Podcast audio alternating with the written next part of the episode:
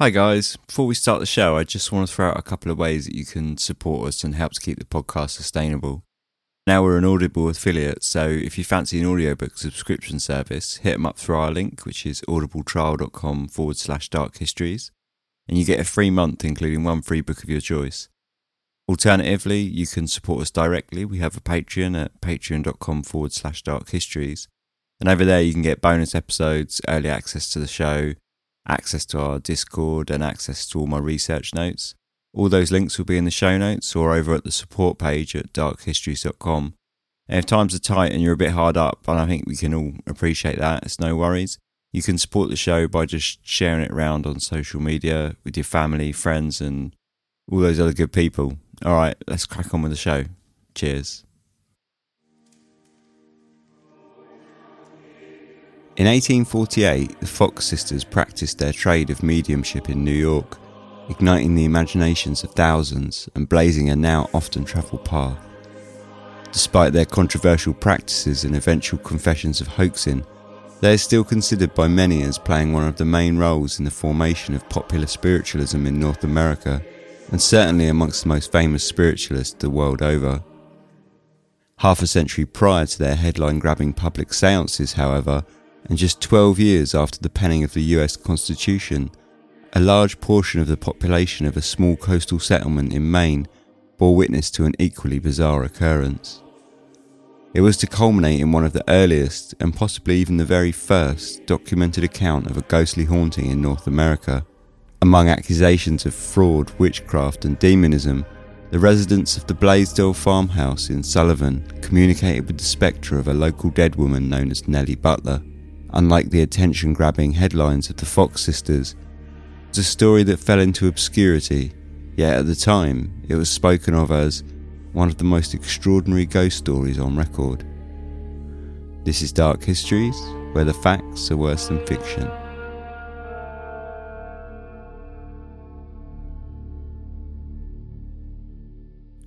Welcome back, Season two, Episode eighteen of Dark Histories. I'm Ben, glad to be back at the mic. Hope this finds you all enjoying life. In England, we got the last throes of summer and uh, the nights are starting to draw in a little, so I thought we could roll with that vibe this week, and we're going to be looking at a story that's a bit more ghostly than we've been doing of late. Even if you're kind of maybe not into ghost stories so much, I'm pretty sure you won't have heard one quite like this. First though, I just want to give a quick thank you to our new Patreon supporters, Vicky, Steve, Sean and Trevor. So really big thank you to you guys, and thanks as always to everyone else who continues to support, and thanks also to Emma, who very kindly donated this month through Ko-fi. That was very touching and gratefully received, so thank you very much for that.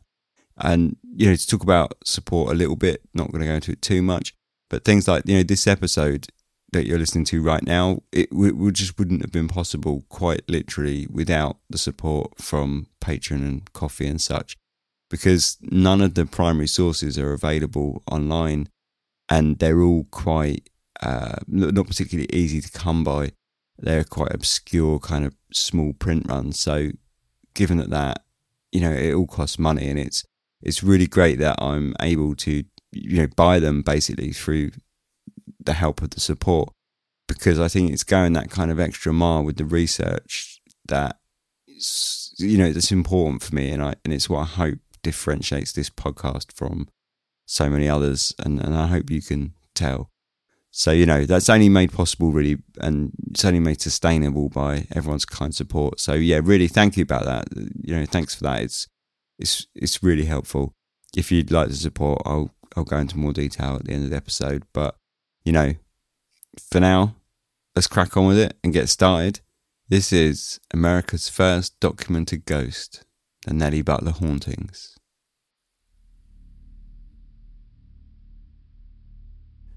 Perched at the head of Taunton Bay in Hancock County, Franklin, Maine, was an East Coast settlement with a frontier personality. Founded in seventeen sixty-four, its soil was harsh and rocky, making farming difficult and only yielding results after the undertaking of backbreaking work. What it lacked in natural agricultural productivity, it made up for in its strong, densely wooded areas, allowing for a handful of sawmills to coexist without any local tensions, producing lumber for buildings, ships and railroad sleepers. Throughout the colonial era, shipmasts were a solid source of trade across Maine, and sawmills took advantage of the tall pines to secure contracts with the British Navy, allowing for industry to grow and flourish. Sooner rather than later, however, the independent spirit of frontier, along with a host of political disagreements and social tensions, led residents to push back against the British monopolisation of ship lumber and eventually to revolution. Following the revolution, Franklin was a settlement like many other in Maine. Its farmers watched the incoming, unpredictable winters with anxiety. The land was cheap, but the living could certainly be rough, with predators, difficult soil, harsh frosts, pest infestations and drought, just a fraction of the hurdles that kept many holdings at subsistence levels. Religion gained traction through a myriad of revivals and evangelical preachers who sought to bring new forms of worship to the Congregationalist majority, from Quakers to Methodists, as well as a newfound interest into the exploration of the divine, paving the way for the spiritualist influx during the nineteenth century. Franklin was then, like any other frontier settlement in North America, at once small and tightly knit, a place where shouldering your neighbour's burdens was as important as personal prosperity, yet fractured and socially complex.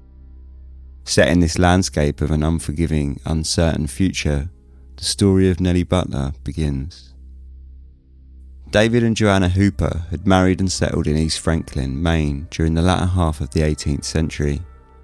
David Hooper had fought in the American Revolution, and now a veteran, he set about family business with Joanna Hooper, who birthed nine children in the nine years from seventeen seventy-five to seventeen eighty-four. The second of these children was a girl named Eleanor, who was born on the twenty-fifth of April seventeen seventy-six.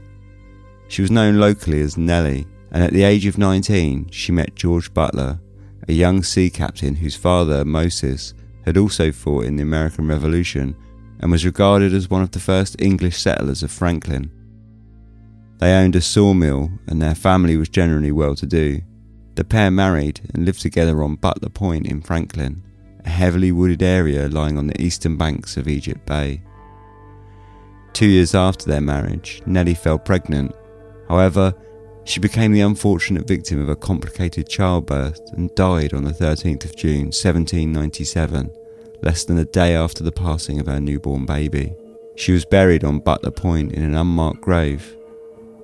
For the now widowed George Butler, life stood relatively still for a few years, until the winter of seventeen ninety-nine fell across Maine, bringing with it not only bleak, cold nights, but also a rather peculiar and controversial series of events that would see his life flipped upside down and seemingly caught in a cycle of union and loss. The Blaisdell family was headed by Abner Blaisdell, another veteran of the American Revolution. He married Mary Card, but after her untimely death, he remarried Mary Simpson, and the couple established themselves in Sullivan, Maine, a small settlement lying ten miles to the southeast of Franklin, on the eastern side of Taunton Bay. It was a tight-knit rural community that consisted of only around twenty families. Just like Franklin, it too thrived on the shipbuilding economy and had several mills powered by the streams that forked and spidered throughout the area. Abner and Mary Blaisdell had seven children, five boys and two girls. The first girl was named Hannah and was born in seventeen eighty, and the second, Lydia, was born five years later in seventeen eighty-five. The Blaisdell house was situated in the north of the town on a one hundred acre farm plot, and Lydia and Hannah spent their days sorting and picking cotton fleece in the cellar of the family home. Like many at the time, Abner was a religious man, and the family followed in step, praying together and seeking to live their lives right in the eyes of God. As the harsh, bleak winter of seventeen ninety-nine fell upon Sullivan, Lydia Blaisdell, almost fifteen years of age, found herself in a severe struggle against a form of pestilence. Sick and lying in bed, her immune system was succumbing to a disease that held no prisoners and could very easily have taken her life. It was during this time of struggle that the first of several unusual encounters would occur in the Blaisdell farmhouse. Coming from the cellar, Lydia heard a series of knocking sounds. After a search of the cellar was conducted and no origin was found, Abner called the family together to pray, ensuring that whether or not the sound came from heaven or some other earthly hijinks, the Lord would eventually let them know either way. It wasn't long before the knocking sound progressed and the Blaisdell family began hearing the voice of a woman coming from their cellar. Always upon check-in, they found no trace of intruder or hoaxer. As December turned into January and the new year passed, these peculiar visitations progressed a step further, leading to ghostly apparitions of a woman shrouded in white standing in the cellar and openly conversing with the Blaisdell family. This ghostly visage claimed to be the spirit of Nellie Butler, the very same Franklin woman, daughter of David and Joanna Hooper and wife of George Butler, deceased almost three years prior. This apparition appeared at first only to the Blaisdell family, but news like this spreads quickly in a small town, and Nellie had some big plans that would require the belief of more than just the Blaisdells. For some time, possibly up to two years prior to the appearance of Nellie Butler's ghost in the cellar, Lydia Blaisdell and George Butler had been developing something of a relationship that appeared to be leaning towards courtship. This was opposed by Abner Blaisdell, who took some disagreement with the twenty-nine-year-old man knocking about with his fifteen-year-old daughter. Commonly, we see in history women marrying at far younger ages than today. However, this was not the case in Maine in the late seventeen hundreds, and fifteen was still unusually young, not to mention that the age gap of the pair exacerbated matters. After conversing with the ghost in late December, its disembodied voice flitting around the cellar from corner to corner, Abner now saw a change of heart. Nellie Butler, it seemed, not only condoned the marriage, but ordered it must happen. It was her divine mission. The parties must and would be joined, and what God hath joined together, let no man put asunder. Who was he to stand in the way of God's will? On January the first, the ghost ordered Abner and Lydia to go and visit Moses Butler, father of George, to deliver her message that she wished the pair wed. The message was to be delivered alongside a verse from Scripture, Mark ten, and specifically the lines, "For this reason, a man will leave his father and mother and be united to his wife, and the two will become one flesh. So they are no longer two, but one flesh. Therefore, what God has joined together, let no one separate." Lydia and her father made the perilous journey to Franklin in a terrific snowstorm, crossing the precarious ice sheets of the frozen Taunton River. Along the journey, Lydia became upset. Apparently she too was not overly keen on the concept of marriage, especially one ordered from beyond the grave. However, Nellie appeared to her, consoling her and spurring her forwards through the storm. When they arrived at the house of Moses Butler, they were told in no uncertain terms that their journey had been in vain. Moses was himself also stoutly against the union. Abner insisted that it was the will of his deceased daughter-in-law, and that they came with her message, that the spirit had travelled with them, and if they wished a miracle as further proof, that they should wish it and it would happen. As one might imagine, this went down about as well as a redcoat in Boston, and the pair were sent away, leaving Moses Butler in a state of disgust. As the minutes and hours after their departure passed, however, he began having second thoughts. Why would Abner come all this way in such poor weather conditions, essentially risking his life to strike a proposal for a marriage that he himself had opposed for so long? Lydia and her father returned home only in time to hear once again the familiar knocking coming from the cellar, announcing the arrival of Nellie Butler in their home. This time, Nellie wanted the messengers to go and see David Hooper, her own father and father-in-law to George Butler, to arrange for him to come and see her spirit for himself. Not overly thrilled at having to trek another six miles in a snowstorm so soon after returning, the pair left it until the next morning to carry out Nellie's latest orders. And so on the morning of January the second, Lydia and Abner Blaisdell stepped out into the harsh winter weather once more to make the journey to the home of David Hooper in Franklin. This time, their expedition was successful, and David Hooper agreed to visit the Blaisdell residence later that day to confirm the identity of his daughter. They also visited George Butler at the same time, delivering the same message and inviting him also to visit his deceased wife in their cellar. Upon their meeting with the apparition of Nellie Butler, we have the written testimony given by both men that show their conviction and belief with what they saw, and that it was indeed what Abner had described as the ghost of their deceased relative. By the request of the spectre sent by two messengers, I went to Abner Blaisdell's house, and by conversing with she, obtained such clear and irresistible tokens of her being the spirit of my own daughter as gave me no less satisfaction than admiration and delight. She gave a reason satisfactory to me why she put me to the trouble of coming there instead of her coming to my house. The testimony of George Butler, who showed up at the Blaisdell home shortly after David Hooper had finished conversing with the spirit, proceeds much along the same lines. When I was called to talk with this voice, I asked, "Who are you?" It answered, "I was once your wife." The voice asked me, "Do you remember what I told you when I was alive?" I answered, "I do not really know what you mean." The voice said, "Do you not remember I told you I did not think I should live long with you? I told you that if you were to leave me, I should never wish to change my condition, but if I was to leave you, I could not blame you if you did. This passed between me and my first wife while she was alive, and there was no living person within hearing but she and myself, and I am sure that this was never revealed to any person, and no living person could have told it to me before the voice did. There was something appeared to my view right before me, like a person in a winding sheet, and her arms folded under the winding sheet, and on her arm there appeared to be a very small child. By this appearance I did not know possibly, but I might be deceived. I reached out my left hand to take hold of it. I saw my hand in the middle of it, but could feel nothing. The same evening, it appeared and disappeared to me three times." In his own testimony, Frederick Houseoff, who apparently visited along with George, confirmed that he had seen George Butler place his hand on the apparition of Nellie Butler and saw his hand pass through it.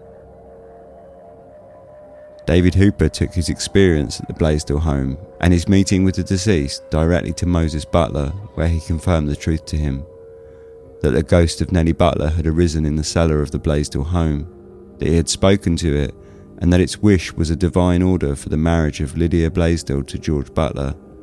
And so, with a heavy sigh, Moses Butler resigned to the inevitable. After all, who was he to stand in the way of God's will? On the fifth of January, he set off towards Franklin to inform Abner that he would give the marriage his blessing. With both fathers now reluctantly on board, and it was with some reluctance, Abner apparently still treated George Butler with a level of disdain. All that was left to take care of was the marriage date, which was quickly set up to take place on Butler's Point on May the twenty-ninth, eighteen hundred. As soon as the marriage was made public, dissenting voices began to appear.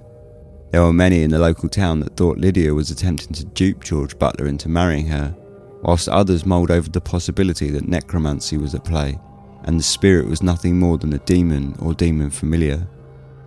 When Sally Wentworth, Nellie's sceptical sister, visited the Blaisdell home on January the third, along with her husband Moses Wentworth and George Butler, she said of the spirit, "We heard the sound of knocking. Lydia spoke, and a voice answered, the sound of which brought fresh to my mind that of my sister's own voice, in an instant, but I could not understand it at all, though it was within the compass of my embrace, and had it been a creature which breathed, it would have breathed in my face. I passed through the room which led to the cellar into another room, and there I was much surprised when I plainly understood by the same kind of voice, still speaking in the cellar, these words, 'I am the voice of one crying in the wilderness.' From this time, I cleared Lydia as the voice and accused the devil." It was an opinion she would hold until her dying day. Her voice, she said, sounded like the voice of her sister not in health, but while she lay on her deathbed. On the same day, Captain Paul Simpson visited the cellar to witness the ghost on insistence by Paul Blaisdell, one of the Blaisdell sons. As was becoming customary by now, they went down into the cellar, put out the dim candlelight and waited for the knocks. Nellie rapped as expected, and when Paul spoke to her, she replied the same words as those she spoke to Sally earlier that day. "I am the voice of one crying in the wilderness." Prepare ye the way of the Lord, make his path straight. Seek ye the Lord while he may be found, call upon him while he is near. One might think that a ghostly visitation might conjure up a degree of fear in a superstitious population like that of Sullivan in eighteen hundred, but it seemed Nellie had a certain way with words. After a little discourse with her, their fears were entirely dissipated and succeeded by a singular pleasure, so delightful was the mode of her address and conversation. In fact, Nellie would routinely reassure visitors to fear not, and Abraham Cummings, a travelling evangelist, theorised in a later letter on the subject that he believed the reason Nellie would knock to announce her presence, like that of a visitor to her front door, or of only answering once spoken to, was to avoid startling anyone. This measure of thoughtfulness extended further, according to Cummings, being also the reason Nellie would generally only appear in the cellar, to allow the Blaisdell family to retreat to their homely, comfortable rooms at will, without fear of a haunted spirit rudely gatecrashing their private chambers of rest and relaxation. In general, this was a courtesy observed fairly faithfully by the spirit. However, she did also appear in other spots around Sullivan on a handful of occasions, visiting houses as far as five miles from Blaisdell's farm. Her apparitions, however, were not always indoors. Paul Blaisdell testified to seeing the spirit in the fields around the Blaisdell house in the latter half of January. I particularly observed that she never touched the ground. Her raiment appeared as white as possible. The next evening she reproved me in the hearing of several persons because I had not spoken to her, because I had spoken against her. She told me she had come on God's errand and that, if I opposed her, I opposed him who sent her. The spirit asked me if I lived in such a manner as I would wish to die. In the five months between ordering the marriage of Lydia Blaisdell and George Butler until the day of the union, news of the spirit began to spill from Sullivan Harbour and spread around the local towns. People would come from the many townships dotted around Hancock County to see the apparition of Nellie Butler, gathering in the Blaisdell cellar, crammed in to see what all the fuss was about. She routinely conversed with visitors for upwards of two or three hours at a time on all manner of topics. Not all of the visitors were so readily willing to believe, however, and many who came to see the events for themselves were either sceptical of any spiritual activity full stop, or were actively hostile to the idea of a ghostly apparition, suspicious that it might be some kind of demon or demon familiar, conjured up by a form of necromancy or witchcraft by Lydia. There were other voices too within the town that suspected Lydia of a rather more straightforward, earthly-based deception in order to ensnare George Butler into a communion, and they were growing louder by the day. As for Lydia, she herself still held her own reservations, which she recounted to friends, and culminated in her machinations to run away before the marriage could take place. The Blaisdells had relatives in York, and she devised a plan to jump a ship docked in Taunton Bay to go and stay with these distant family members. She told George of the plan, breaking off any relationship they once had and their current engagement. George, who by now was very much behind the idea of marriage to the young Lydia, protested this idea, but it was no good. It would take a whole lot more to keep her in Franklin, and a whole lot more is what she got. Nellie Butler's ghost spoke to Lydia in front of several witnesses, urging her to stay and insisting that if she were to sail, her afflictions would sail with her. It would all be for naught. And so, as the spirit wished, Lydia Blaisdell and George Butler were married on the twenty-ninth of May. The two families gathered on Butler's Point to carry out the union. With their wishes fulfilled, the ghost of Nellie Butler may well have shrunk off into the corners of an unspoken history, spurned on only by rumours and the hearsay of the local townsfolk. Nellie, however, was only just getting started. On the day after Lydia and George were married, Nellie took it upon herself to visit the newlyweds with a message of prophecy. Lydia, she claimed, was not long for this world. She went on to explain that Lydia would fall pregnant and give birth to just one child before an untimely death would take her, just as it had happened to herself.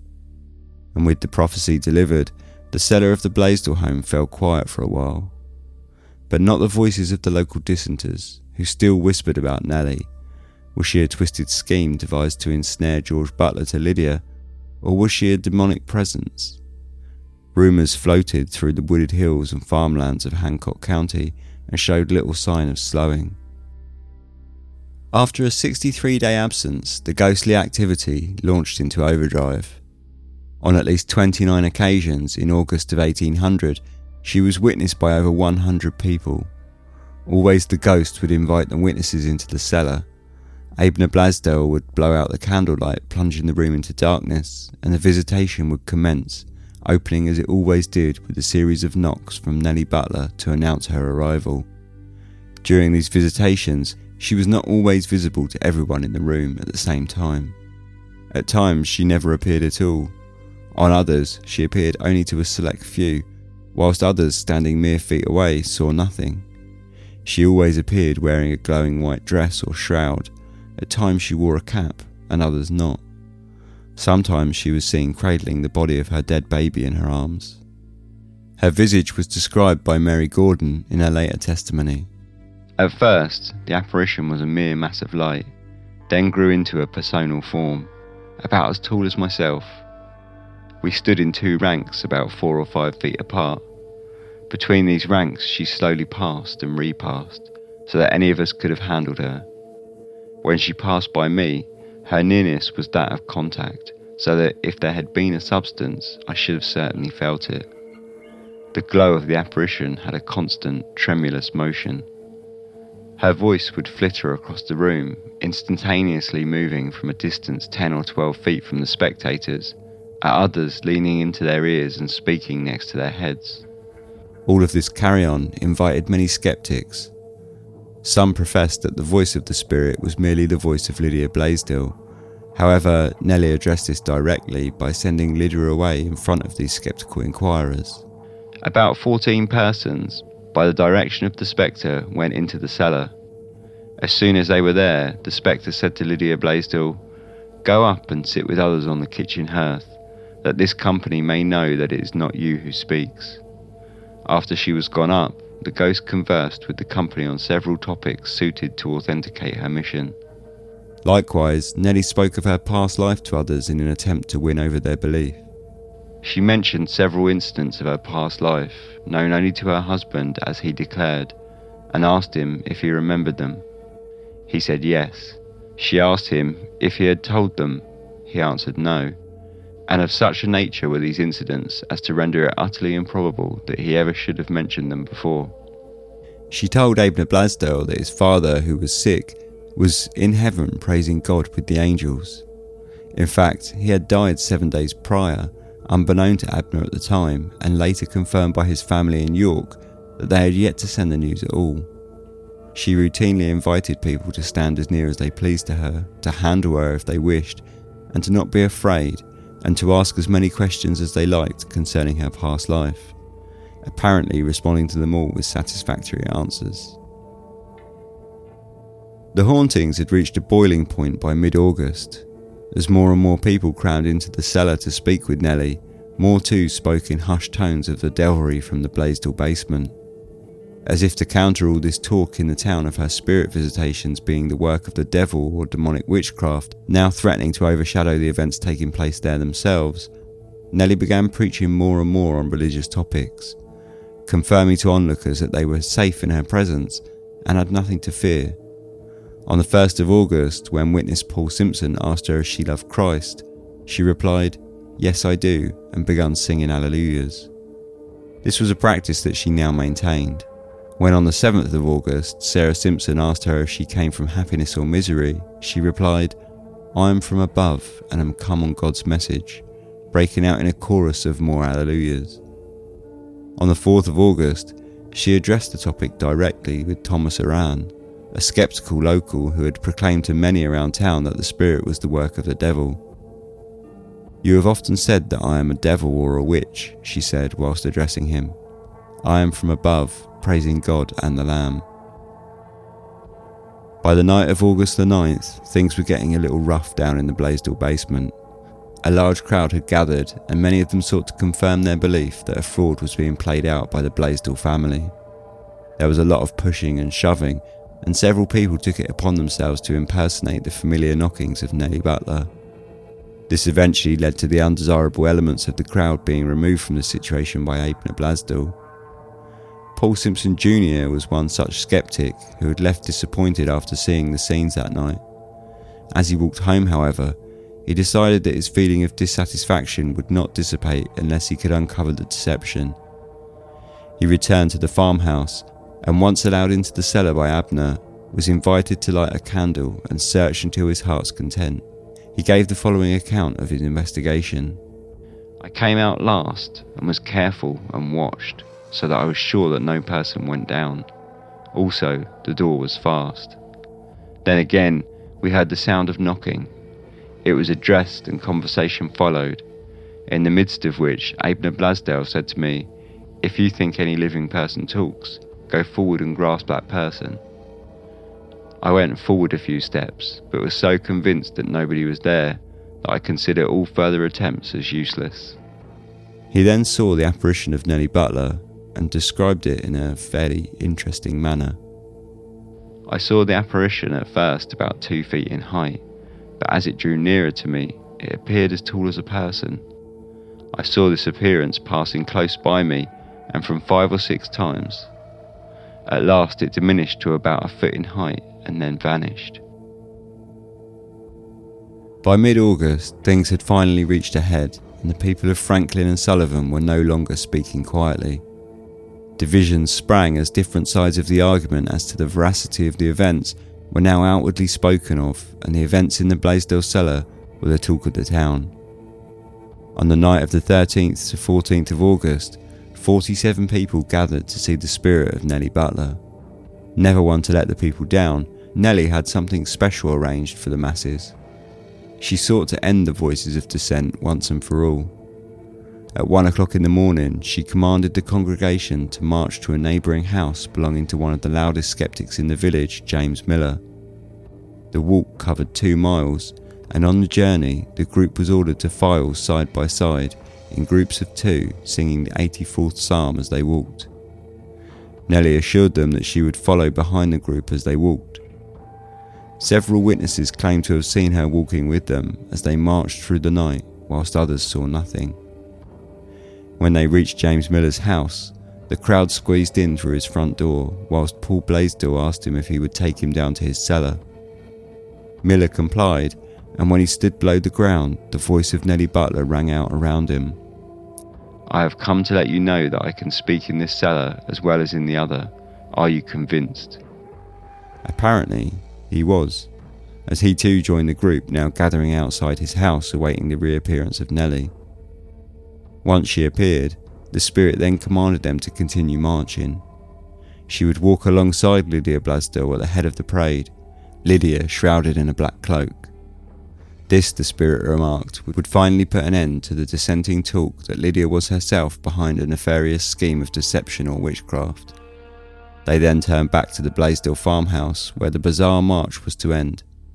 Several people, including many of the sceptical, testified to seeing Lydia walk alongside the spirit, singing a hymn as they shuffled along. Following the parade, things began to settle down on Blaisdell Farm, but not before the ghost of Nellie Butler would command one last act. She ordered for her deceased child to be dug up and reburied closer to her own grave on Butler Point, to enable them both to rise up to heaven together on Judgment Day. Over eighty people from four different towns gathered on the hillside to bear witness to the solemn affair, as the remains of the newborn were moved thirty feet up Butler's Point to be reinterred next to the remains of Nellie Butler. For the most part, this ended the visitations for good. There was to be just one final twist. Throughout, and despite all of the strange happenings of August and the following reinterment of Nellie's newborn child in the autumn, Lydia and George had settled into their married life.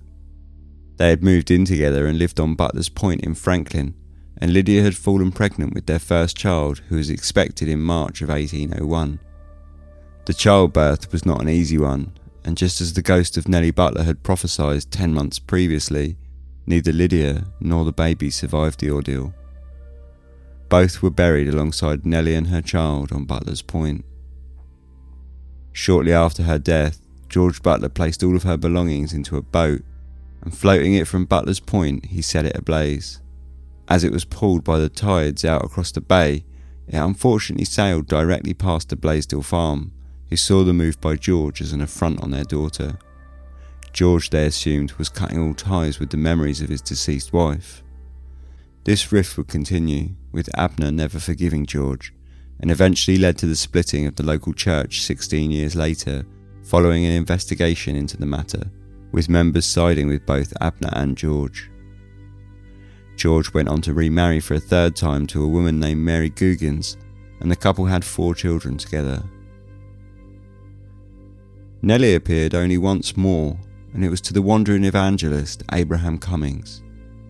He had not been around for much of the events of the hauntings, though he had witnessed the voice speaking in January of eighteen hundred, but he left feeling unimpressed. Upon his return to Sullivan, however, he had found the situation irresistible. During the remainder of the haunting, he had collected all of the eyewitness testimonies of the local people. He then published all of these testimonies, along with a collection of relevant letters in a work that detailed the events surrounding Sullivan and Franklin and the haunting of Nellie Butler. In eighteen oh six, he had been alerted by two men that the spectre had been seen outside his house in the fields, and going out to see for himself, he wrote of what he saw. "Looking toward an eminence twelve rods distance from the house, I saw there, as I supposed, one of the white rocks. This confirmed my opinion on their spectre, and I paid no more attention to it. Three minutes after, I accidentally looked in the same direction, and the white rock was in the air, its form a complete globe, white with a tincture of red like the damask rose, and its diameter about two feet. While my eye was constantly upon it, I went on four or five steps, when it came to me from the distance of eleven rods as quick as lightning, and instantly assumed a personal form with a female dress. I went into the house and gave the information, not doubting that she had come to spend some time with us as she had before. We went out to see her again, but to my great disappointment, she had vanished." The Nellie Butler haunting is a complicated event with many social and religious threads. Proponents and believers cited how she appeared in both the day and night times, in the Blaisdell cellar, in open fields, and in four other houses around Franklin: the house of James Miller, half a mile away, as well as of Sarah and Samuel Simpson, Josiah Simpson, and Abraham Cummings, one, three and five miles away. They mention all the time she openly invited people to approach her, to touch her and feel for themselves. How at times she appeared for some and not others, though they stood alongside one another in that dimly lit cellar. It's fairly easy to point fingers towards Lydia. However, how would Lydia have known the vast amount of information needed to answer so many questions concerning Nellie Butler's life, some of which was extremely personal and intimate? And why would she order the reinterment of the child on Butler's Point? On the other hand, dissenting voices find it all too easy to highlight the marriage as a key factor in a hoax designed to hoodwink the fathers into allowing a forbidden relationship. The travelling evangelist Abraham Cummings was probably the spirit's greatest sympathiser, and he took it upon himself to carefully document and transcribe the entire affair. However, one has to be aware of the religious perspective of the time. Cummings would have been evangelising in an age when materialism was rampant. For him, collecting the eyewitness accounts of the Nellie Butler haunting and publishing them would have been an effort to back up his religious agenda and to counter the arguments that there was no immortal soul. In the end, we are left with nothing but circumstantial evidence for either side. Despite this, it remains a fascinating tale, and one that could well be the true origin for spiritualism in North America, preceding the accepted norm by over fifty years. The truth of the matter will remain a mystery. Jeremiah Bunker, one of the strongest sceptical voices at the time of the hauntings, said of the ghost of Nellie Butler, "I thought then, and ever since, that the whole was a deception, for I cannot see how there could be such a clear personal shape where no living person was." So thanks for listening. I told you at the start, right, I don't think you will have heard a ghost story quite like this one.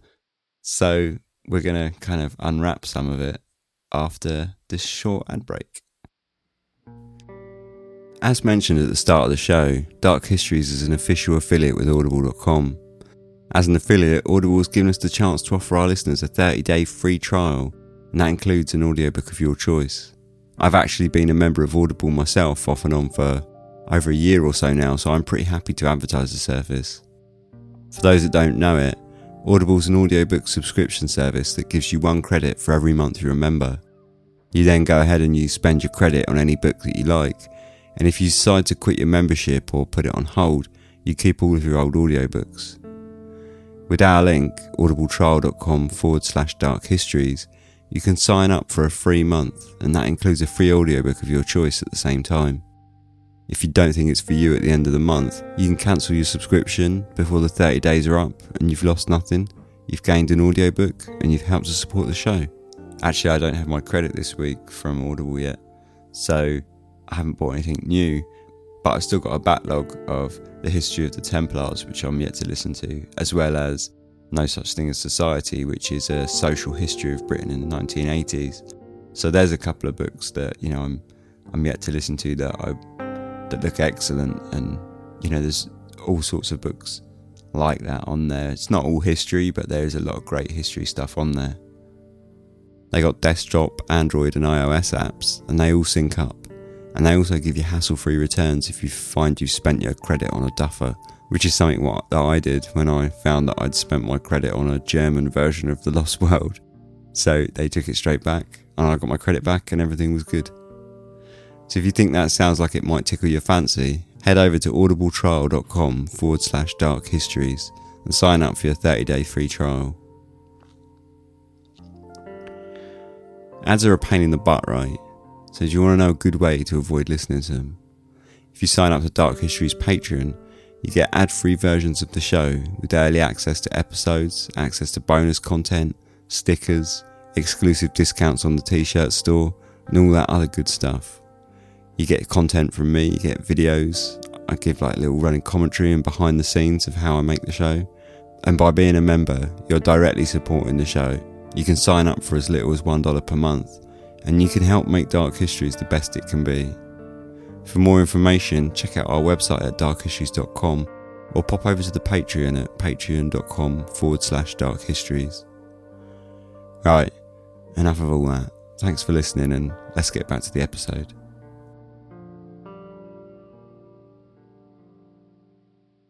Welcome back. So Nellie Butler. I can imagine there's probably going to be an awful lot of sceptical people out there, and I think that's sort of fair enough. Just to mention, if you are sort of looking for more information on this, don't even bother looking online. There's there's about four or five websites, and they all sort of copy and pasted each other for the most part, it seems.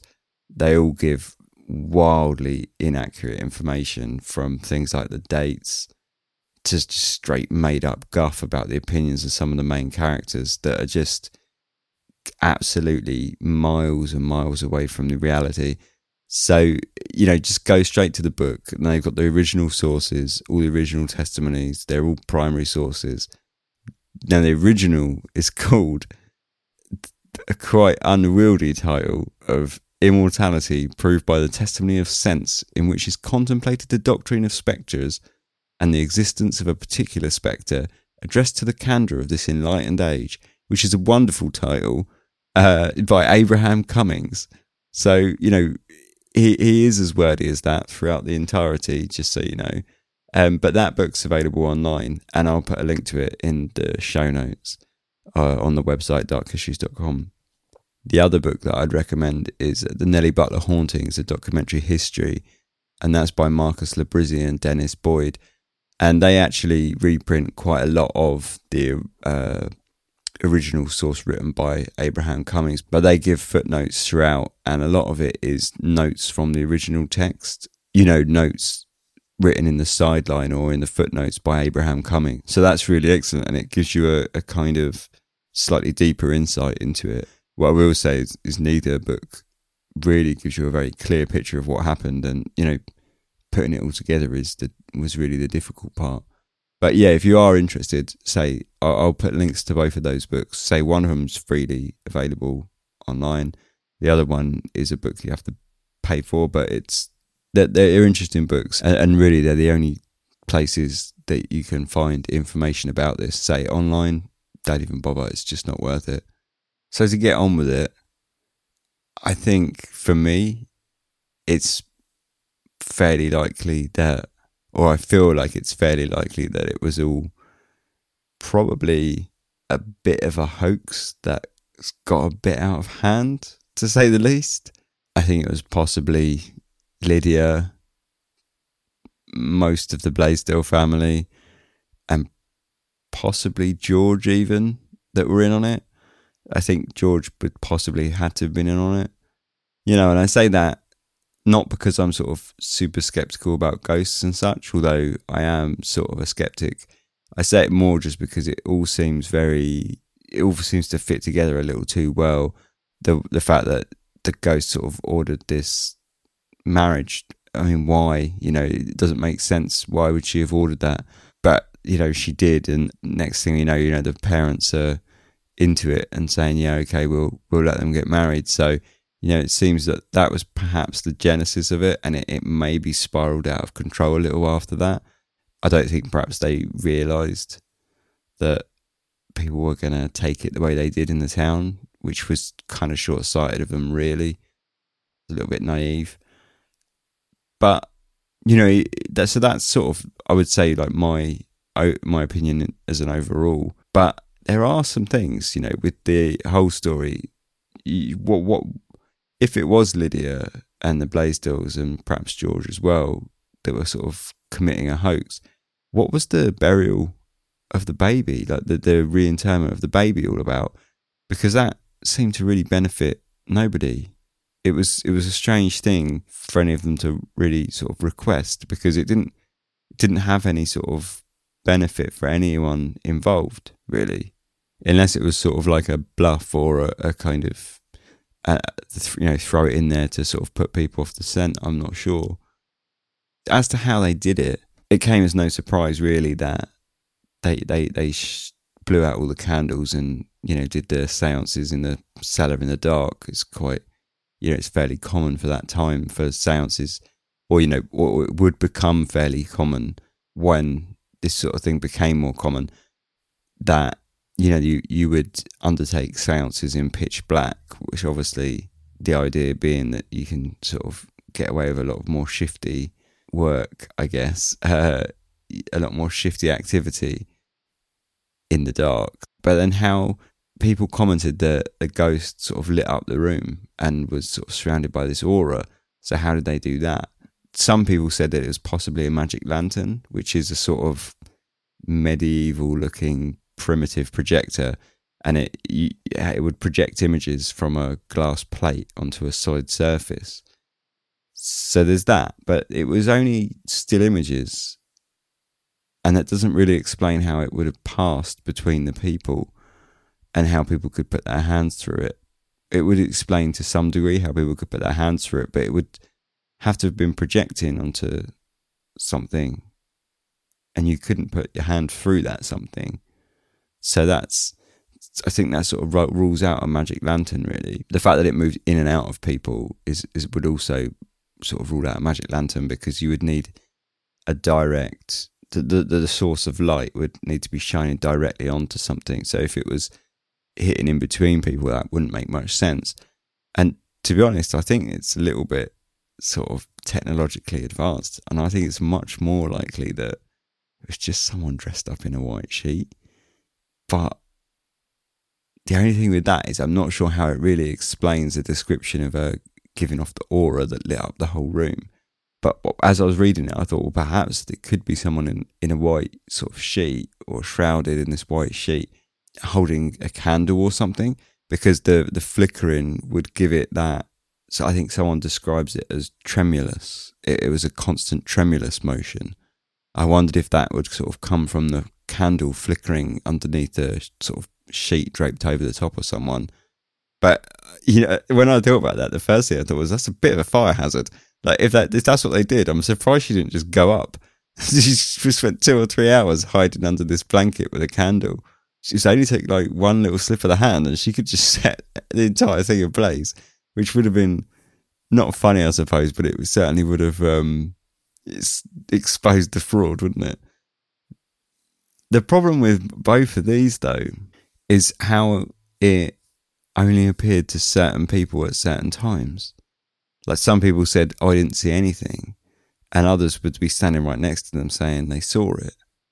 And interestingly, there was a quote that said she only would show herself to people that wished it, and if you if people didn't wish to see her because they were scared or whatever, she she wouldn't show herself to them. And there was, I'm not sure which witness it was, I'd have to look it up, but there was one witness that said that she, before she went into the cellar, she to herself wished not to see it. She didn't tell anyone that. She just sort of um, sort of went down there with a kind of trepidation, I guess, and sort of wished to herself that she didn't want to see it, and she didn't. But the people next to her did. I found that quite interesting. You know, how how does that work? If it was someone in a sheet, that I mean, it just does. Well, it doesn't work. It's that it's that basic, really. And the other thing is, is if it was sort of Lydia or, or perhaps her sister Hannah, because you don't hear much about Hannah, and I wonder where Hannah was in all of this.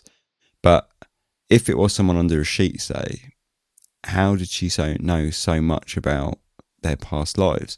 And you, you could argue, kind of, my first thought was, well, George was probably feeding her the information, but she would have had to have known an awful lot to answer questions for hours upon hours. And the fact that she sort of invited the questions, I thought that was interesting in this case. And, and I don't, I don't suppose it's unique, but it's fairly surprising that she would invite people to ask any question for as long as they liked, and even to come as close as they liked, and to touch her if they liked, and things like that. And there were times when Abner said to her, said to the visitors to the cellar, like, you know, back up, you're getting too close. And this spirit, you know, Nellie Butler, would say to them, no, it's fine, don't worry, you can come as close as you like. And and I found that quite interesting. It's not often you see that. Often, you know, most times when you see these kind of hoaxes, like seance hoaxes from the latter sort of nineteenth century moving into the sort of tw- early twentieth century, a lot of it was under strict control of the quote-unquote mediums. And, and although there is strict control here in ter- terms of the lighting and such, you know, the fact that there was kind of people sort of crammed in and getting very close, and, and the ghost saying, well, don't worry about it, you know, you can come as close as you want, you can touch me. I thought that was, so I thought that was interesting. I don't, I said, I don't think it was unique, but it was, you know, or, or I, I can't imagine it being unique, but it, I thought it was interesting, and it, I'm not going to say it offers it credibility, but I'm going to say it's certainly an interesting fact. Like, you know, one of, one, one of the many interesting things about this story, really. You know, and it it made me kind of wonder how they achieved it, because I think, so I'm I'm fairly skeptical about the whole story. As I'm I'm I'm not necessarily skeptical about ghosts in general, but in this sort of period, although this was before that period, but of that period, the kind of spiritualist movement of the kind of, say, mid to late nineteenth century and early twentieth century, I'm very skeptical of that period, because I think there are a lot of people that just making a lot of money from it and sort of getting quite fame, and and and of the biggest ones, almost all of them have been proved or even admitted to have been hoaxes. You know, it sets a sort of precedent for that kind of time period for me. And I, I kind of say I'm very sceptical about it. But then this came before all those, um, which was quite fascinating. Um, and it's really why I kind of pounced on the idea of this episode. We're getting a little bit off track, and I'll get back on it in a minute. But to sort of why I picked this episode was because of, you know, its its cultural significance. Well, there was a couple of reasons. Firstly, it was its, its cultural significance in that it was, you know, possibly the first ever documented haunting in North America.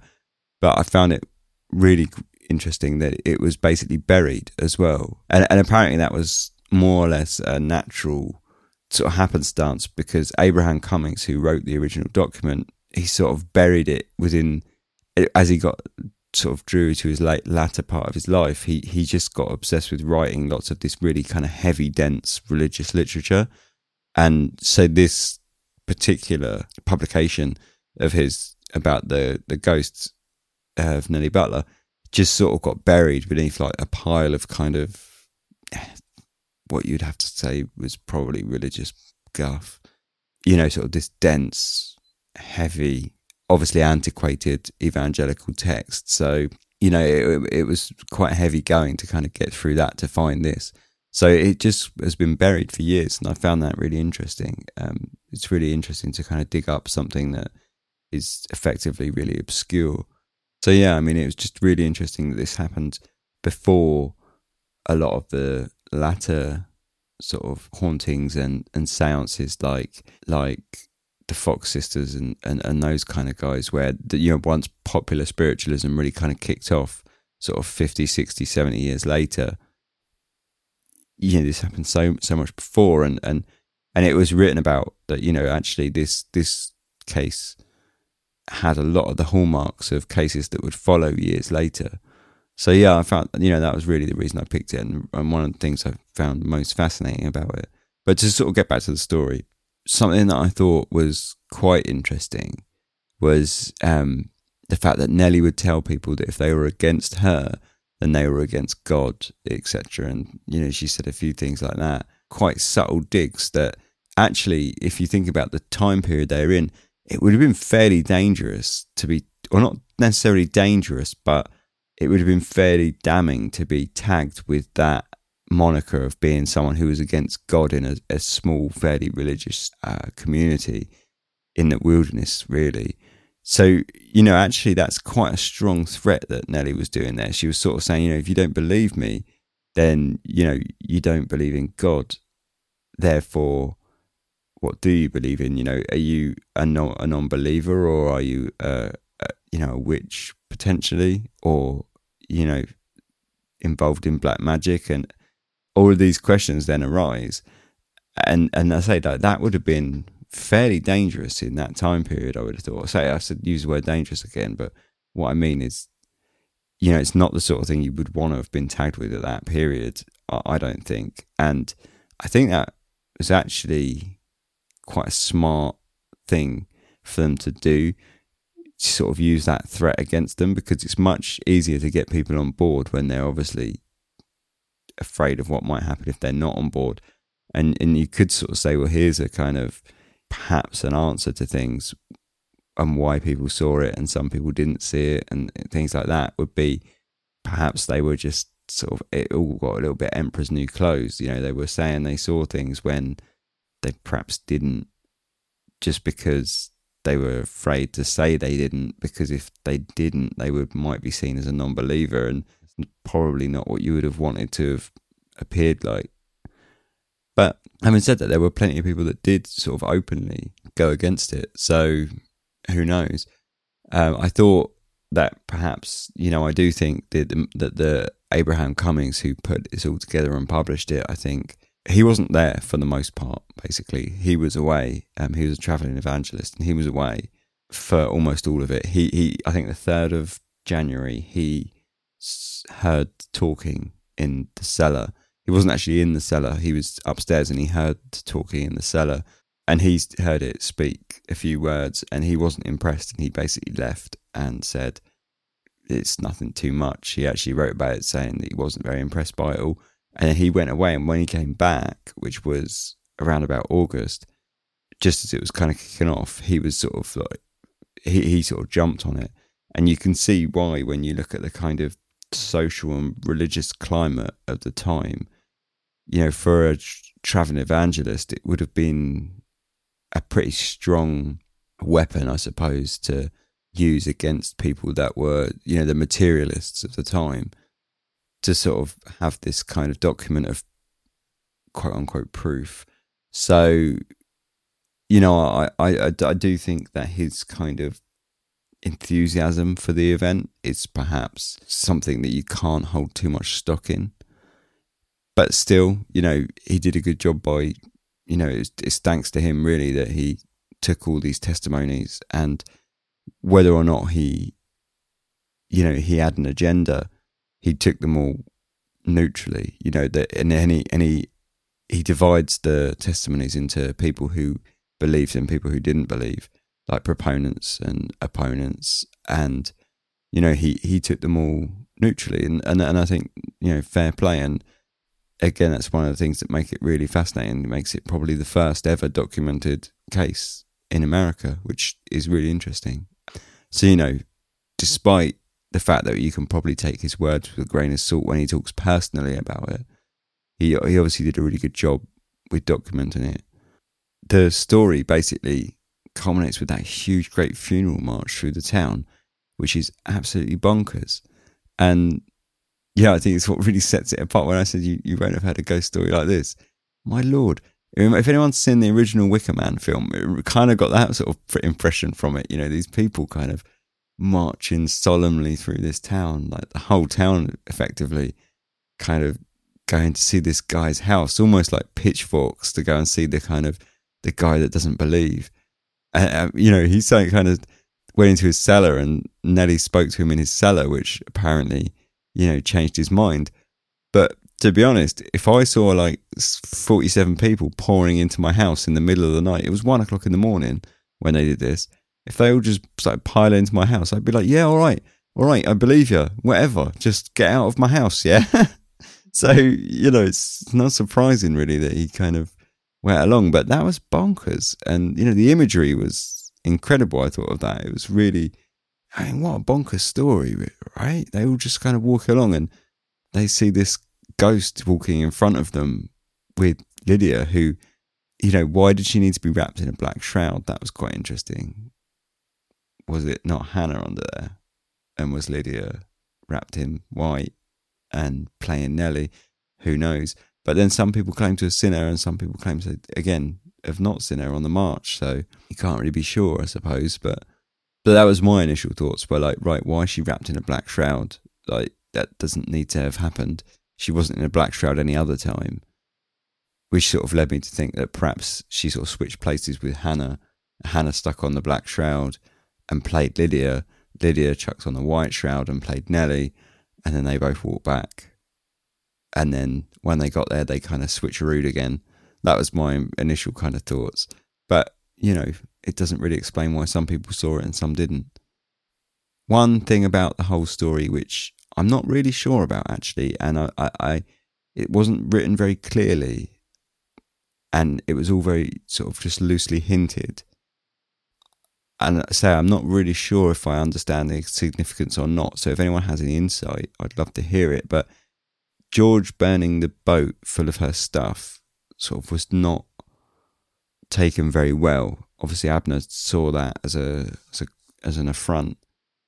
Now, from the sort of hints in the text, I got the impression that people didn't take it very well because they saw George as sort of burning all her stuff in an effort to sort of cast it all aside and almost wash his hands of the whole ordeal, which kind of hinted at that perhaps he knew that things were a hoax and he was just kind of trying to sort of atone or or sort of say wash his hands of everything, like clear himself of it all, say like, you know, right, okay, that's done. You know, after the death of his second wife, perhaps he thought, you know, all this deception is not such a smart thing.